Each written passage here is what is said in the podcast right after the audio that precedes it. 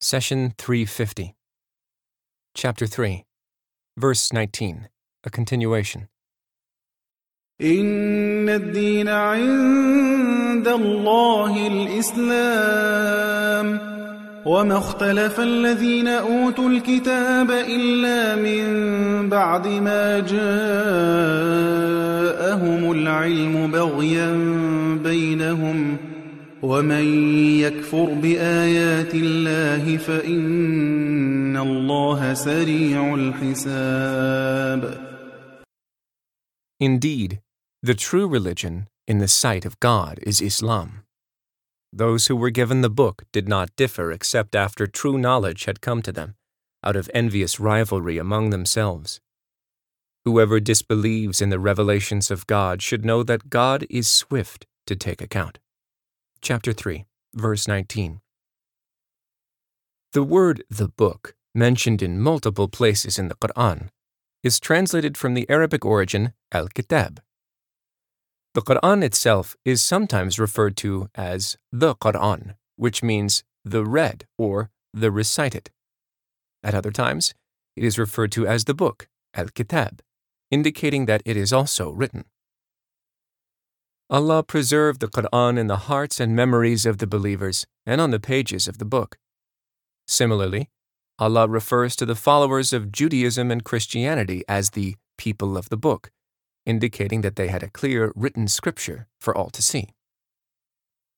Here, we should take a few moments to study the phrase, Those who were given the book did not differ except after true knowledge had come to them. More specifically, let's explore the meaning of true knowledge. To have true knowledge is to understand a fact that is both true and can be proven through evidence.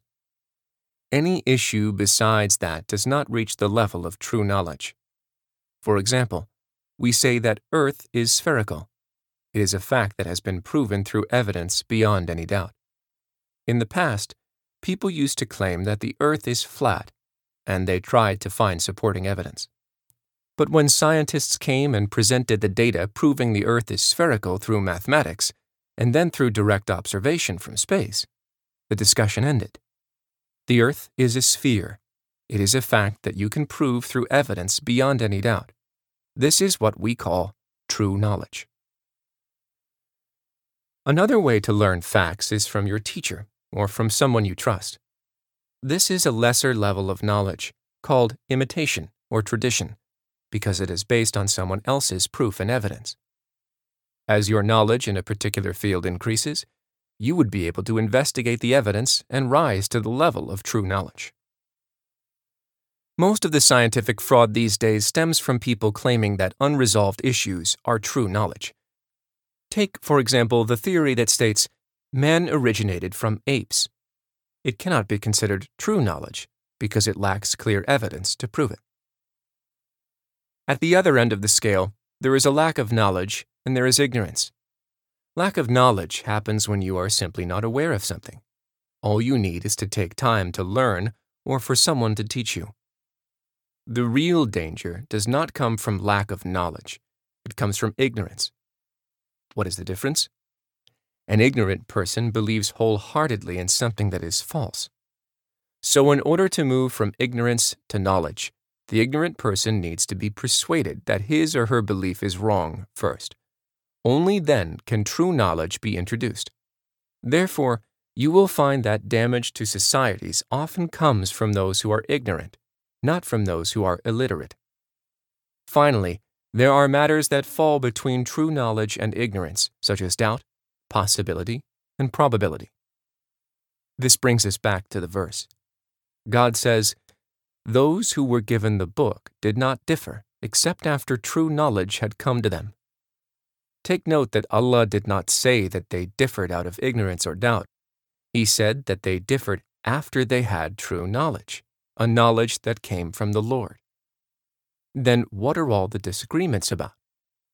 God answers, out of envious rivalry among themselves, translated from the Arabic origin, al baghi.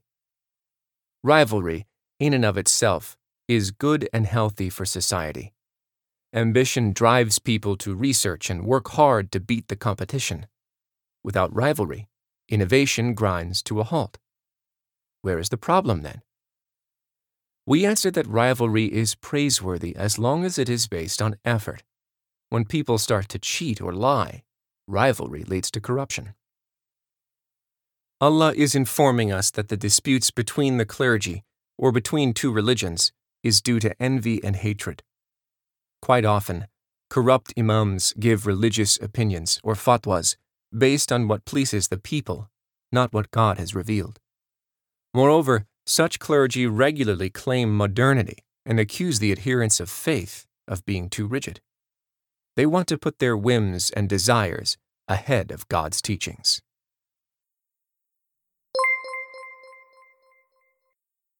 The messenger said, My Lord, my people treat this Quran as something to be ignored. Chapter 25, verse 30. Do not abandon God's book. Please take a moment to subscribe and to share with your family and friends. Visit us at www.qurangarden.com.